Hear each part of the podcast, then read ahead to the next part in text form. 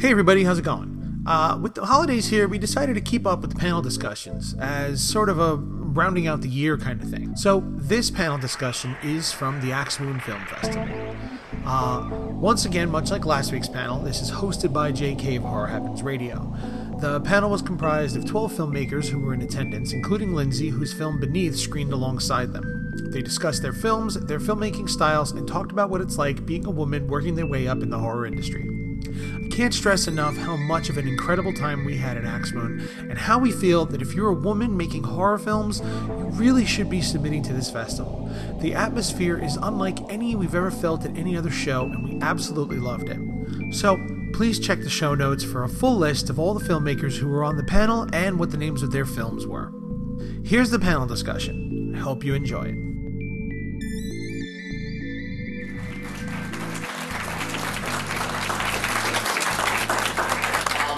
Think the easier thing to do than having uh, the most amazing recall possibly ever is to go around and each lady to introduce yourself. Um, we'll go left to right. Start over here. Um, hi, I'm Lindsay Serrano. My film was Beneath. Hi. Uh, hi, I'm Julia Berkey, and my film was Gemma's Monster. I'm Ashlyn Clark, and my film was Childer. I'm Steve McMorris, and my film was Strange Harvest. Hi, I'm England Simpson, and my film was Prelude, a Love Story. Hi, Catherine McManus. I had Knock Knock 2. Hi, I'm Jennifer Bonnier, and I was the co-writer, director, producer on Inside the House. I'm Dicey. I also did that movie. I'm Marina. Um, I wrote and directed Entropia. I'm Nicole Solomon. I did Mayor. And I'm Monica Estrella Negra. I did Flesh. I'm Christina Raya. I did Enough. I'm not worthy. I'm going to get up. um, I am JK from Horror Happens Radio and Horror Hound, among other entities, and have been, again, proud enough to be up here each year of Axel. Um, I want to hear questions from the crowd, so please, we've got about 45 minutes to play with. It's so crucial, not only for the questions I might have, the answers that are coming from these amazing women up on the stage, but also what questions you have, because you've seen the films, they've impacted you, we want to hear from you. So think about them, raise your hand, we will get to them. I, I think the best opening question would be, talk about what it is to be here and what it is to have this platform to be able to show your short film. Um, not only the aspect of just showing it, but to your peers, to filmmakers, to fans, and more. Whoever would like to answer the question, just raise your hand or jump it right off. Oh, I'll pick a name. I'll say, Lindsay, go I ahead. knew you were going to point at me. Um, yeah, this is amazing. This is actually um, the second time I've screened Beneath. Uh, the first time I'm screening at a genre film festival, which is awesome. Um, and what a response! That was amazing. Um, you know, to have a platform like this, I think there's a lot of stories that um, we want to tell as women, and I think that having a platform that's open towards women's stories uh, is really important. I think right now we're still going through a transitional period in our culture and, and society that is awkward, and I think it's a little uncomfortable, and I think that a lot of people are sensitive um, on both sides of, of gender role, on all sides of gender roles and sexuality roles. Um, this to me is really incredible because uh, when I was in film school, I actually made a rape revenge film as my thesis project. And they screened it in my class, and my professor instantly did not want to do a Q&A, did not want to do this discussion on the film, and actually pulled me aside after class. And his take on the movie was that she was a serial killer that was luring men in and he didn't think it was an appropriate topic for school. Meanwhile, this is a date rape situation where she defended herself and killed him. Um, so to have something like this screen with women who are completely supportive and understand the humor and understand kind of where the story was coming from, it was actually really healing for me. So thank you.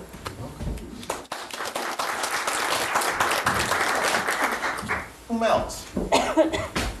Go ahead. So it's my first time screening at a women's festival.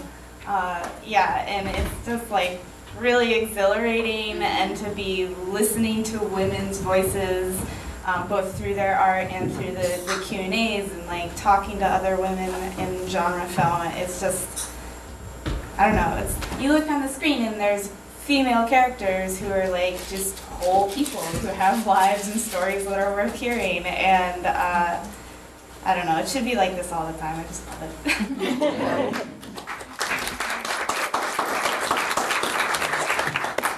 I just love that we all have something in common. we all love horror and we you know, have a perspective that say that male teacher, wherever he came from, he's saying you can't do that. That's already a problem. it's already a big problem, uh, like you said, we're facing today. Um, so this is a it's a safe space, and I think everyone is very open to like. There's someone sewing up a vagina on the street. uh-huh. but it's you know it's all good. I think festivals like these are uh, they're necessary because our voices we uh, representation is key and I say that a lot you'll hear me say that a lot as an African American woman but uh, just females we need to be represented we tell great stories and the, the one thing I love about female filmmakers uh, as an actor I find is that we are willing to collaborate more mm-hmm. with like cast and crew we're willing to collaborate more it's not like this is how this is how I wrote it this is how it has to be we're willing to uh, put forth the creative effort together so I love it, and the energy is just woo. Yes, yes, feel right at home. If, I may say something real quick for anyone else, um, I work with Etheria. I work with Women in Horror. I work with uh, Female eye in Toronto, and um, all of them have an incredible energy and independence and a great um, support towards the filmmakers. But this is the one spot that you can come to all year long where you feel like it is not only a safe space, but the aspect of a place where you can flourish and a place where you can be heard. And I think that's something that's very unique to the aspect of film festivals across the board because it's not always like that. So for me, as, as a, a, man, a white man, you know, it's wonderful to be here and be amongst this incredible energy. Who else would like to uh, throw anything in there, or we'll move on? All right, fair enough, fair enough, fair enough. Um, last night I brought up, even before I made introductions, the aspect of sound sound and score are so crucial because you can go ahead and have a beautiful picture up there. But if it's not something that ranges with the ears, it can even be pushed away no matter what the message is. Going across the board here, everyone has a unique way of handling sound and score. And if anything, I can say just about, just except for yours, Christina, the aspect of music flourishes against the stories. So who would like to talk about sound and score and what it meant? to your particular project as a filmmaker? I see these faces. We, we work really closely with our composer. His name's William Mitchell, and he's phenomenal. And we we are from Nashville. We came from Nashville, but we are not musicians at all. We have no idea. no and he is like, yeah, and he's really incredible. And and that's always we always get with him really early in our scripts because or in our process because we know that like we can only take it so far and the sound element is so important. And this, this one's a really fun one because it's like diegetic sound plus the non-diegetic and it has to move things along. Because we don't um, have dialogue in it it really is the dialogue in a lot of ways and absolutely. And so even when we were in the final stages of writing the script we had already reached out to bill and he had written not the final piece that she's dancing to but we were just like exchanging pieces of music back and forth going what kind of thing is she dancing to? And obviously Halloween was a big inspiration for us, so we were just like listening to John Carpenter on repeat, and just, I mean, it's it's a huge process. We're working on a, um, a, a piece that surrounds itself around an organ right now, and we've already said before we write the script, we want to hear what Bill thinks when we just pitch the idea to him, and so it's it's a very collaborative, as that was brought up earlier. We are very all about collaborating with our, our crew. Absolutely. Anyone else for the aspect of, yeah, go on, go on. Um, sound's really important in my film because of the fact that there is only one character, and so sound takes up a lot of space, as well as the fact that it's all external. Oh, it's all happened afterwards. The ADR, all of the sound, it was all done afterwards. And I was wondering if Evan, my composer, and he did all of the sound. If he wanted to say just a couple words about the sound. Um, yeah, it was just a big challenge, um, the ADR, because um, syncing it with the Bolex, because um, the Bolex doesn't really run in a flat rate. It kind of um, speeds up and slows down with the, as the crank comes to an end. Um, so that, and the, and the fact that it's so loud that we can't take audio straight from the source, have to do it after the fact. It was, um, yeah, it was a big challenge. Why the post-production? Yeah, it was very time intensive, yeah. I have no doubt, I have no doubt. How's the star of your film? Because right here, if you would stand up.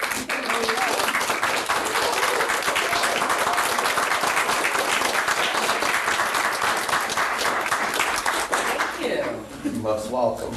Um, what else, saw a hand up there about sound and score. Yeah, so the music and Flesh, um, I was really fortunate to have a lot of uh, friends that make amazing music. Um, and I wanted to, um, I wanted people to like step into this world that I definitely inhabit. Um, so I used, I used to throw punk shows um, in Chicago, and I started a show called Black and Brown Punk Show, which highlighted uh, black and brown folks in punk and metal and experimental music and just pretty much like the whole DIY scene. Um, and I wanted to give like, I wanted people to like step into this world that a lot of people don't really like see, especially if you're not like a part of that scene specifically. Um, and each song um, definitely represents a moment of the character in the movie because it's kind of like a self-narrative of like how I've navigated uh, subcultural spaces as a black queer woman. Um, and music has always been super therapeutic to me um, to get through a lot of like situations, like whether it has to deal with like uh, patriarchy or like the ills of like white feminism or like you know all these other things that are just like coming at me in this way. I use like that music to heal and to like create like safe space for myself and like um, it just feels really important to also give credit to my friends who like also help me in my healing process. You know, and like giving them like that that um, validation that the work that they're doing is much appreciated, even though it's not like um, heard on like a massive like scale. You know what I mean? So like their art is like definitely um, something that I want to share with the world. Hey, I was thrashing in the. Bathroom. but I- that's one thing, real quick. You know, there's plenty of independent filmmakers that go ahead and do exactly what you did, but they don't do it as well because they kind of incorporate it wherever it's placed. It has no rhyme, it has no reason. With the aspect of what you did, incorporating music that's not for everybody, but it fits what it is and it really makes an impact. So that's it. It's incredible to see the sound and music that you put into it that really, really gave a whole new perspective to your project. Um, Nicole, Yeah. I, I had said to you and they had said to Sean after I saw it about the sound edit for Mayor. Can you talk about that? Because especially towards the end with the goals, if they're laughing at him, they're, they're really, it, it really is a great build and really adds another layer to the character. Can you Oh, talk about you. that? You're welcome. Yeah, um, uh, when Sean and I were first writing that script and conceiving of it, we were putting various constrictions on ourselves, both in terms of being able to keep the budget down real, Right. real low, but also because um, sometimes having those kinds of restrictions breeds creativity. And for me, I tend to default to writing a lot of dialogue and working also a lot with melodic music in the score, or I've also done shorts that were like written to go with a song, and that's been a big piece of it. And we're like, we're gonna, no dialogue, we're gonna tell this story with no dialogue, no music, but we're gonna design the hell out of the sound Right. to tell the story and to set this like increasingly off dream state thing. And so we were trying to make that, how things are slightly off kilter and get increasingly off kilter and scary throughout the course of the like four minutes or however long that is. And um, yeah, like the gulls, they are supposed to be like, they do get louder, the ocean gets louder and stops being as relaxing, starts getting more menacing. Um, Sean found some great NASA space sounds. Raise your hand, Sean. Yeah. If you don't recognize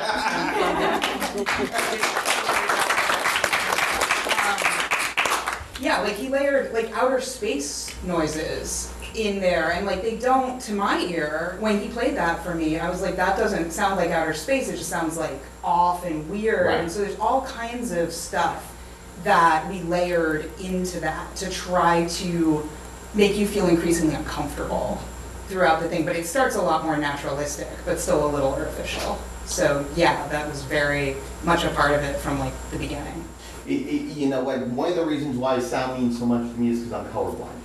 Um, so when I see the visuals, I see the colors on screen, it doesn't, it's not the same perception as others. So for sound, sound means a lot to me, especially when you deal with music like that. I grew up with music, with the aspect of punk and rockabilly and stuff like that. So before we get off the topic, when we take your questions, I want to talk about silence real quick. Did you want to add something to the score? Go ahead, if you want I just quick. I mean- wanted to say that we also use NASA space and There you It's, it's a really good resource. Like the rings of Saturn are just very eerie. You're taking it to a whole nother level here. I love it. That is awesome. Can we talk about silence? Silence and the aspect with, with Childer as well as enough. There really is nothing. There really is no score. There really is the aspect of very much quiet. And it fits the characters really well. Could, could you talk about the aspect of what the sound design meant to a film where it really isn't audio? Well, I think, um, first of all, I think with my approach to films, I, as much as possible, I want to tell the story visually, and I, I, I think that's silent films, for example, like from the silent era. You get some really amazing kind of operatic films that have this whole spectrum of emotional storytelling, and there's no dialogue at all. There is usually, they were usually accompanied by some kind of a score, but I think um, expressing emotion and an emotional story with just facial expressions, particularly, I like close ups, I like the face. I trust that as humans we can look at another person's face for longer than we would like to, Right. and a lot is communicated, especially if you've got a really good actor. So I think that for me that is the ultimate. If you can if you can communicate the emotion which is what films are essentially about at their core is communicating some kind of an emotion to the viewer. And if you can do that as barely as possible in, in a totally filmic way which is just visual and for me the face is the central part of cinema in general then you've done a good job. So I try to do that. You know I try to um, not lean on other things too much Right. although I do really appreciate a good score and good sound design I've done a lot of radio work as well, so that's purely uh, an auditory medium. But yeah, it's something I try to do in my films is to, if I can have at least one moment where I've communicated uh, the emotional tone of this time and place and this person, this character with just, especially just their face, then that's what I want to do. Christina. Um, so, sort of similar, um, but also with this film, this, the film that I screened last night, Night In, um, is completely musically driven. And I shot enough about a month and a half after I shot Night In with screened last night. So I was kind of like not in the mood for music. I think that played a role in like why I chose to go in a different direction with enough. But also, I, I'm a fan of like slow pacing and silence and stillness, and I wanted to play with these characters that are sort of hyping themselves up for something, and so they're just very like quiet and very. Um, they're waiting and they're sort of anxious and waiting for something, and the audience is also waiting for something, and so I just kind of wanted to play with that with like just sort of atmosphere and less music, and so it's, you're not really being guided emotionally through the piece, but just sort of watching and waiting in a way that they're waiting to take action. Um, and that so there was sort of that mix of like me just not really wanting to deal with sort of a composer and everything in Right. that I had just done with uh, And the one before that, and the one before that, yeah. Yeah. Um, and so, uh, yeah, there's like those two things going on at once, and I, and I think it works. I, I it was I I'll, I like to use shorts as a way to experiment with different things, and so like Night In was very different from Enough, and part of it was me experimenting with a different pace and a different style, a different tone, and um, and just something different. Anyone else want to add to that? And yeah, what, well, Um, I actually worked with um, uh, one of my favorite podcasts. Me and my husband's favorite podcast is uh, the No Sleep podcast, and um, they have a composer, Brandon Boone, And we're huge fans of the show, and we actually befriended him at a show, and we told him that we really wanted the opportunity to work with him. Um, and he's done a couple of short films, but nothing like the whole short film. So um, when we started talking to him about Beneath, um, we had a lot of conversations with him where he didn't want to stifle kind of the film itself by adding too much music, and he kind of wanted to have moments for it to breathe. Right. Um, so the way he came up with that is that we did that little theme that we play in the beginning. Um, it's repeated every time you kind of see the teddy bear to kind of enforce the importance of this bear. Um, and then when the bear finally hits the ground, he did this really great like clang almost with notes. Um, but we did have a lot of conversations with him about like leaving room to breathe on about uh, you know leaving the film to breathe and have space so that the audience isn't overwhelmed and they are actually in the situation um, with the characters. So I think it's really important both ways. I think the score is really important, but I think also leaving space for the audience to just experience what's on the screen is important as well. Yeah, good. Um, and knock knock, everything was very intentional because we had no production sound. Everything was Foley and ADR. So, God bless you. so the Shirley Temple, the diegetic sound, it's coming from the TV. Uh, There's nothing else really. There's like the room tone, but so you, you're very aware when she, she pauses the TV, walks over. There's nothing happening, and then the performance starts back up again. So it's like the performance is based on the TV, and then the electricity goes out, and then there's nothing, and then that's what causes all the sadness and crying. The show's over. There's a lot of reactionary sound. In horror, it's always reactionary. But even more, I mean, you look at people um, defying the odds, you know, showing your sexuality, the aspect of going ahead and even just prepping vegetables. It's very reactionary sound, and for the folks out there, whether it's a scream, a laugh, wherever it might fall, it really matters because it really impacts. Questions from the audience? Good, there in front, good. I'm, I'm sorry, I forgot your name. Ashley? Ashley, um, I've got to say that probably ninety-five percent of directors that I've worked with swear against working with children. Um, Will you continue to work with children? Did you enjoy it? Did you have any major issues? Um, well, the lead guy, the little boy Luke, he's just a total pro. He's as professional as any, more professional than some adults I've worked with. So why that myself. no concerns at all from the from the minute that I met him. I just knew, and he was asking very intelligent, insightful questions about the script. He completely got it. And he's just a little professional. He was there on time, ready to go, and committed everything to it all the time. So he was my main guy to lean on, and I knew I could trust him from an early stage. The other children were brought in, they were not actors. One of them's actually my niece. And they were brought in friends, kids, you know, just for one day to, we only had one day insurance, enough money to pay for uh, the situation in Northern Ireland. It's a lot of money you have to pay for insurance when you've got kids on set and you're only allowed to have them. It's there's rules here too, I'm sure. You're only allowed to have them for a certain Right, amount of certain amount of hours and stuff. So um, we could afford to have Luke a bit more, but we couldn't really afford to do very much with them. So we had them for maybe half a day, actually, I think.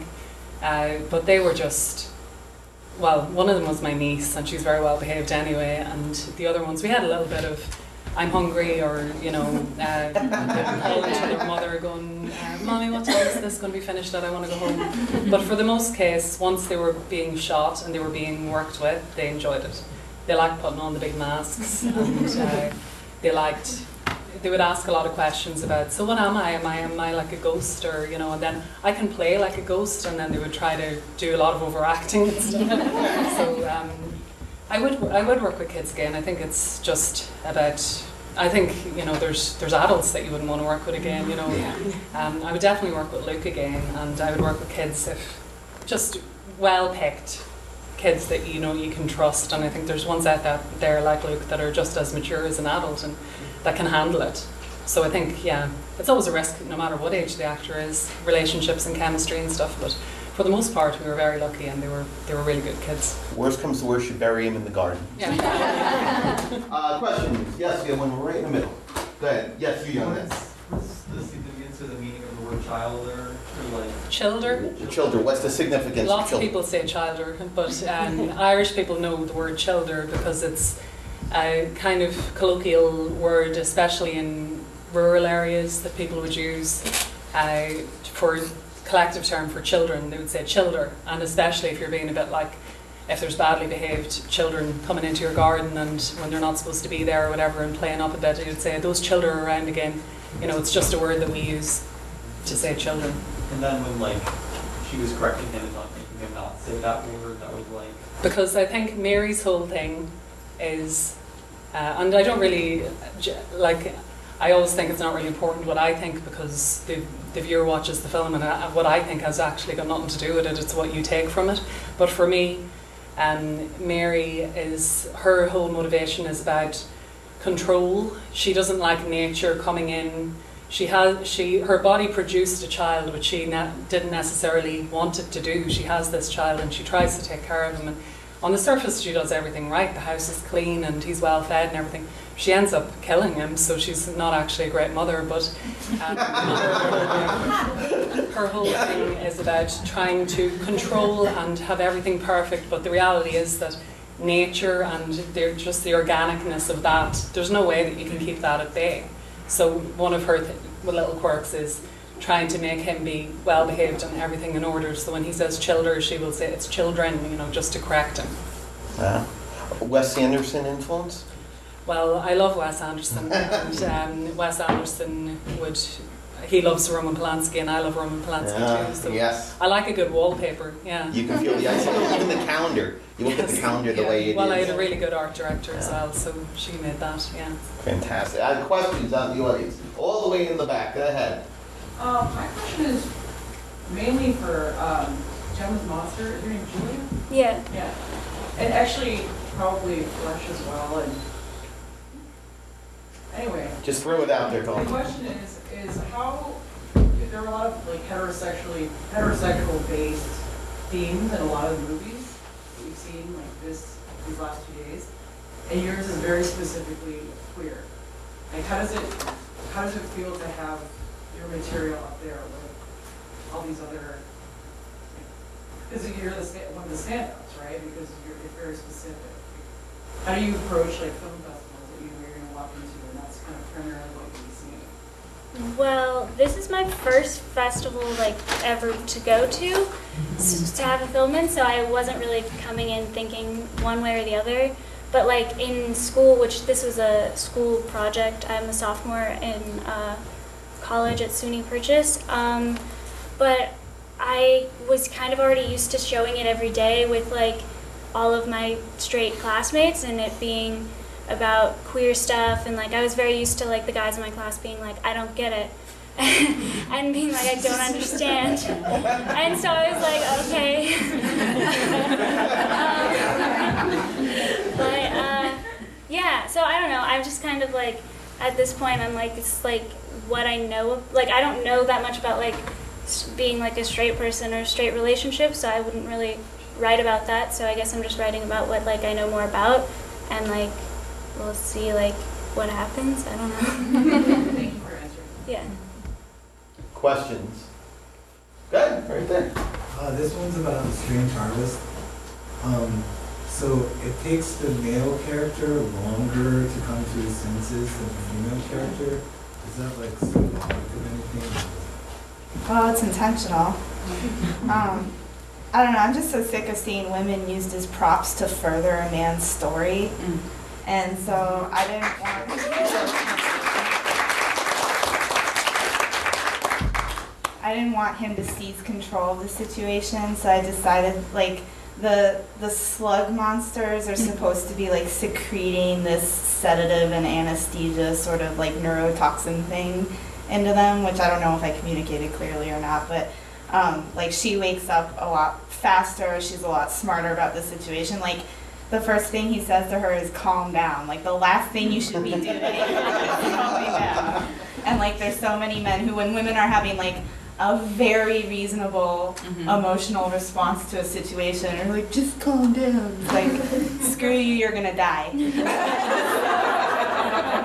so I wanted her to be the one who's like trying to troubleshoot this like situation of like, all right, there's some unknowable void, there's weird, weird sounds, there's like this thing wrapped around me, like what's happening, who's doing it, what can I do about the situation? And he's just like, "Ugh," like, I don't know, sort of following along without much impetus of his own, which um, I don't know. Like I, I tried to make them both real characters, but I sort of wanted to flip the script, which I know is Yeah. like you know sort of uh, tired at a festival like this. But yeah, I, I just wanted her to be like the action oriented person, and him to be like um, sort of the dopey sidekick. He's never tired. There you go. um, I think this goes across the board for everyone. Talk about makeup and practical effects, because every film handles it way different than the other. Some are humorous, some are more the aspect of very serious, some are some are vengeful. I mean, they, across the board, it's a very visual representation. Even the aspect, I'll go back to Mayor for a second, you know, it, it really shows the struggle on several different levels with practical effects. So whomever would like to talk about it, talk about practical effects and makeup and the process for your project. Or I can just point you out and just start pulling projects out here. So whomever would like to start. So I've worked at um, a couple of haunted houses, and I've always been like an adamant like Halloween freak, and I've always just had a sincere love for going to the dollar store and trying to make something out of nothing. Nice. So it was definitely like one of those like experimental like DIY situations, because like one like I don't have any money, so I can't like afford to you know do like uh, serious things, but um, fake blood.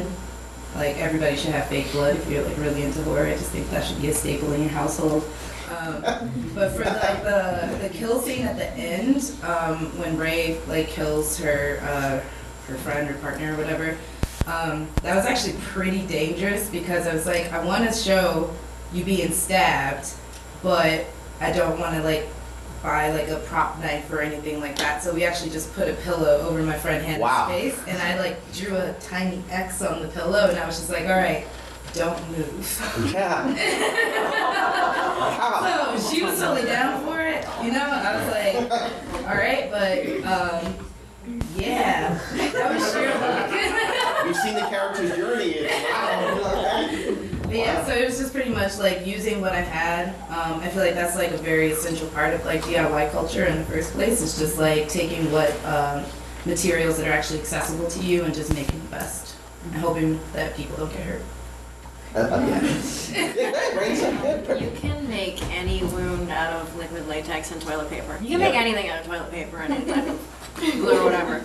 Like, so, yeah, yeah. If you haven't used that before, you make burns, whatever you want.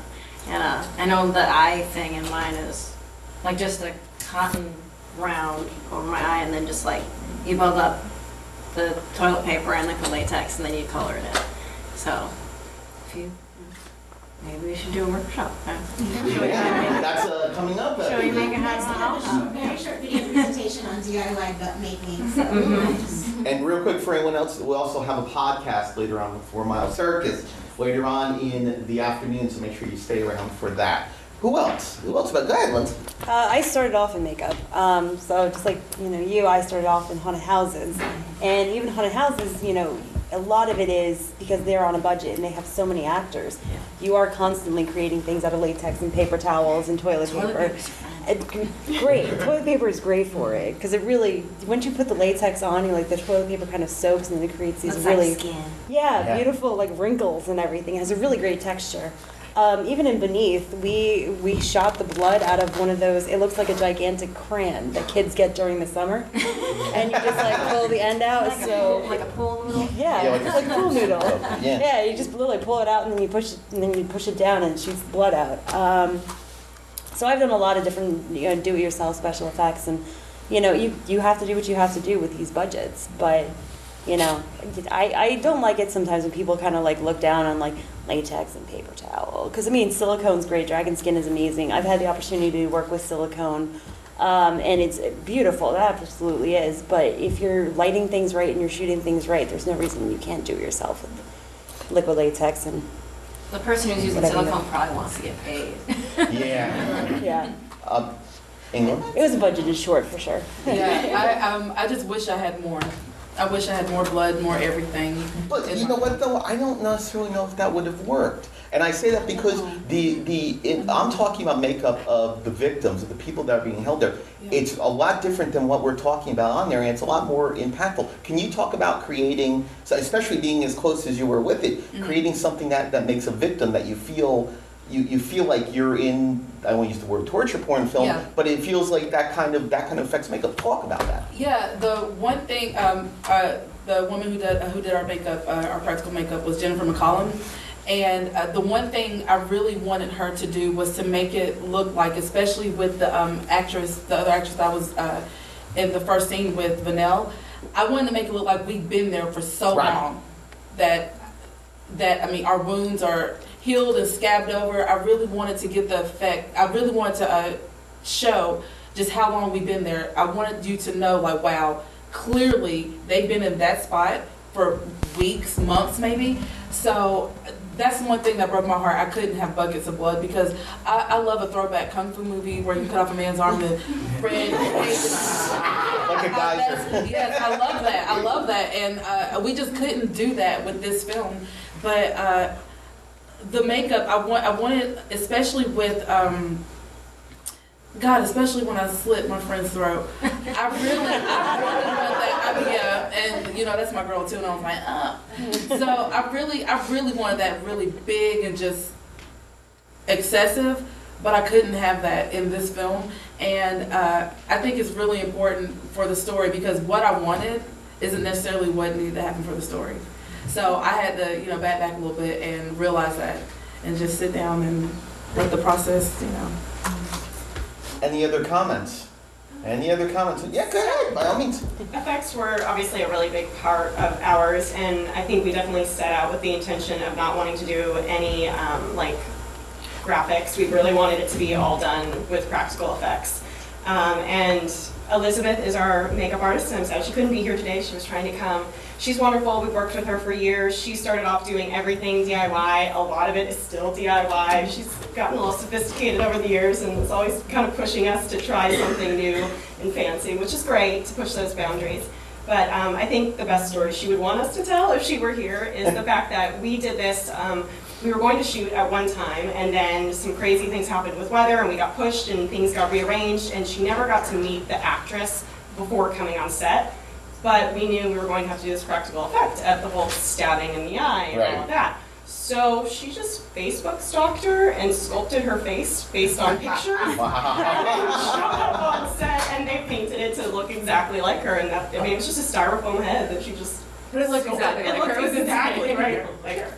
But uh, yeah, I mean, it was nothing fancy. It was a, it was seriously just a styrofoam head That's that she just rigged up. The other fun thing about Elizabeth is we were like, we knew we wanted her to stab herself, and then we kind of Right. just assumed she would like stay here like this, because, and it was Elizabeth was like, ooh, what if she takes it? Right, exactly. And like that is my favorite part of it now, and it's just uh, so fun to work with her because she gets so excited about it, and and like, um, it's a fun opportunity to kind of like let her run wild and deliver something insane. Was the craft service delicious? Those eyeballs were edible, actually. Oh, good. Glad I told you. Okay. Oh, we're, we've got we've got a couple minutes left. We'll finish with another comment on practical effects. Yeah, um, Entropia. I Yes. just wanna say, like, I'm really glad that you made that movie because also the destigmatization of like period blood is Yeah. like is pretty great. Um, I just want to know, like, did you like when you like did like the blood and stuff like that? Like, did you have like different like uh, stages of like period blood? Like, you know, like how it's like I noticed that too. Yeah. yeah, Some like how it's like fatter. old blood, like towards like the end Yeah. of your cycle, or like Yeah. you know, like the fresher blood. Like I'm just really curious, like how you. Yeah, I had a lot more of the mucusy blood, but um, I cut it out. Uh, but um, it's all edible and it tastes good, I think.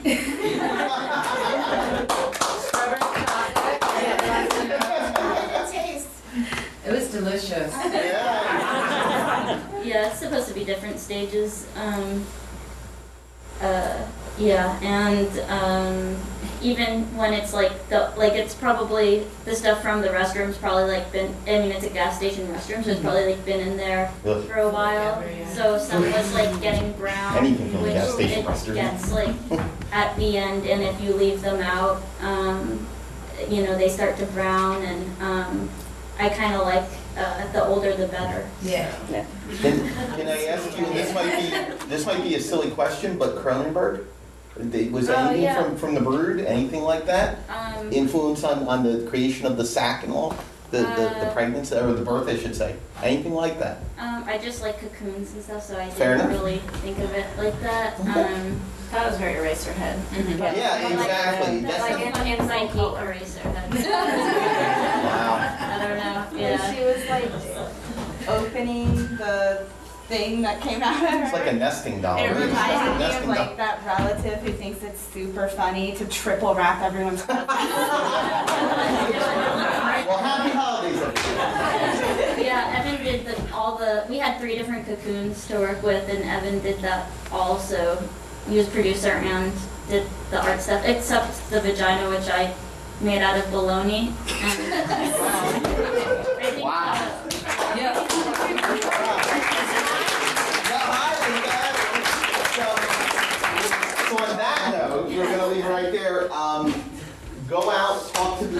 filmmakers, network, enjoy the rest of the evening, the afternoon. We still have the podcast coming up. We've got the video. presentation We've got Bird in the right. Era. Exactly. We've got more film watch folks. Ladies and gentlemen, the amazing women.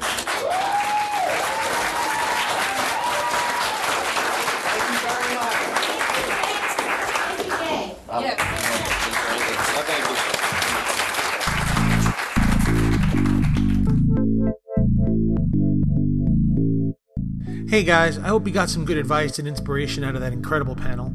As always, please subscribe and rate and review us on your podcasting app because it helps us a whole lot, gets us up in the rankings, and gets everybody else to know that we exist.